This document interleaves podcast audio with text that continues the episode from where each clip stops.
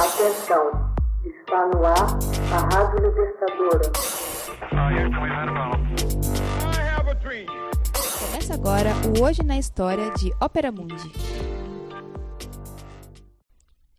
4 de fevereiro de 1948, Ceilão, atual Sri Lanka, conquista a independência do Reino Unido. O Ceilão, pérola na orelha da Ásia, torna-se independente em 4 de fevereiro de 1948, rebatizado como Sri Lanka. A ilha não parou de sofrer do contencioso étnico levado pelo colonizador britânico. Portugal, Holanda e Inglaterra tentaram sucessivamente apropriar-se das riquezas do Ceilão. Em 1505, os portugueses ali desembarcaram nas pegadas de Marco Polo. Foram atraídos pelas especiarias, em especial a canela, mas se chocaram com a resistência do reino de Kandy, instalado nas terras altas. Por fim, terminaram por abandonar o país para os holandeses. No final do século XVIII, como a França revolucionária ocupou os Países Baixos, governantes holandeses refugiaram-se em Londres e autorizaram a Inglaterra a assumir o controle do Ceilão em 1796. A partir de 1815, os britânicos passaram a dominar toda a ilha, derrocando com o decadente reino. Substituíram a cultura da canela pela do café e depois pelo chá. Saíram em busca da força de trabalho para novas culturas, enquanto o cultivo de arroz ocupava bom número de singaleses.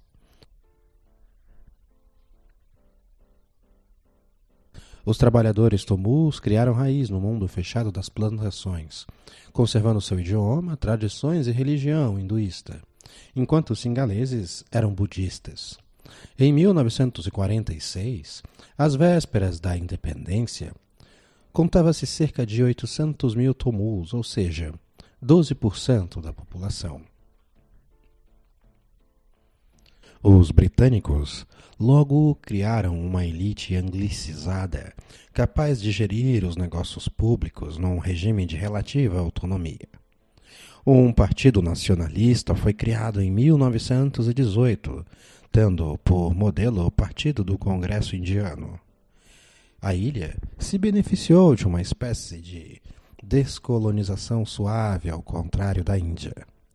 Após a independência, erigiu-se um regime democrático que fracassou em dar lugar à minoria Tomul. Em 1956, a celebração do aniversário do Nirvana de Buda propiciou a ocasião para as minorias reivindicarem o renascimento e proteção à cultura singalesa face às elites anglófonas e aos tomus. No mesmo ano, o singalês foi decretado língua oficial, o que provoca a ira da comunidade tomu. Em 1959, o primeiro-ministro foi assassinado por um monge budista gerando conflito entre singaleses e tomus. Sirimavo Bandarakanaik, viúva do ministro assassinado, ascende ao poder com o apoio de um partido trotskista. Conduziu uma política de nacionalização de indústrias, de terras e de plantações de chá e borracha pertencente aos britânicos. Projetou, igualmente sem sucesso, repatriar 500 mil tomus da Índia. Em 1972, o país adotou o nome sânscrito Sri Lanka, a ilha resplandecente. As tensões étnicas descambaram em uma guerra civil. Os Tomus formaram o movimento dos Tigres pela libertação da pátria Tomu, ou Lit, sobre a liderança de Vilupilai Prabhakaran. Diversos atentados foram realizados e uma guerra de guerrilha contra o exército sri-lanquês foi travada. Em represária, ocorreram prógons anti-tomus. Em 1987, o primeiro-ministro indiano Rajiv Gandhi alcançou um acordo garantindo certa autonomia a uma província indiana Tomul, mas conferindo ao exército a tarefa de manter a paz. O Lit recusou-se a depor armas e se recolheu a uma floresta impenetrável. Em 1991, Rajiv Gandhi foi assassinado por um independentista Tomul que lhe passou em torno do pescoço um colar de flores com explosivos. O assassinato do ministro do exterior do Sri Lanka em 2005 fez soar um novo sinal de endurecimento.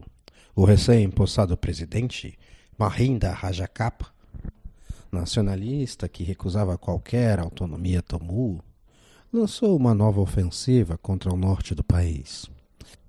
Finalmente, em 2008, Kilin no Xixi, capital dos tigres, caiu nas mãos do exército que vislumbrava um assalto final contra o Lit. O que fez redobrar a violência, o massacre de civis, violações de direitos humanos, mutilação e pilhagens.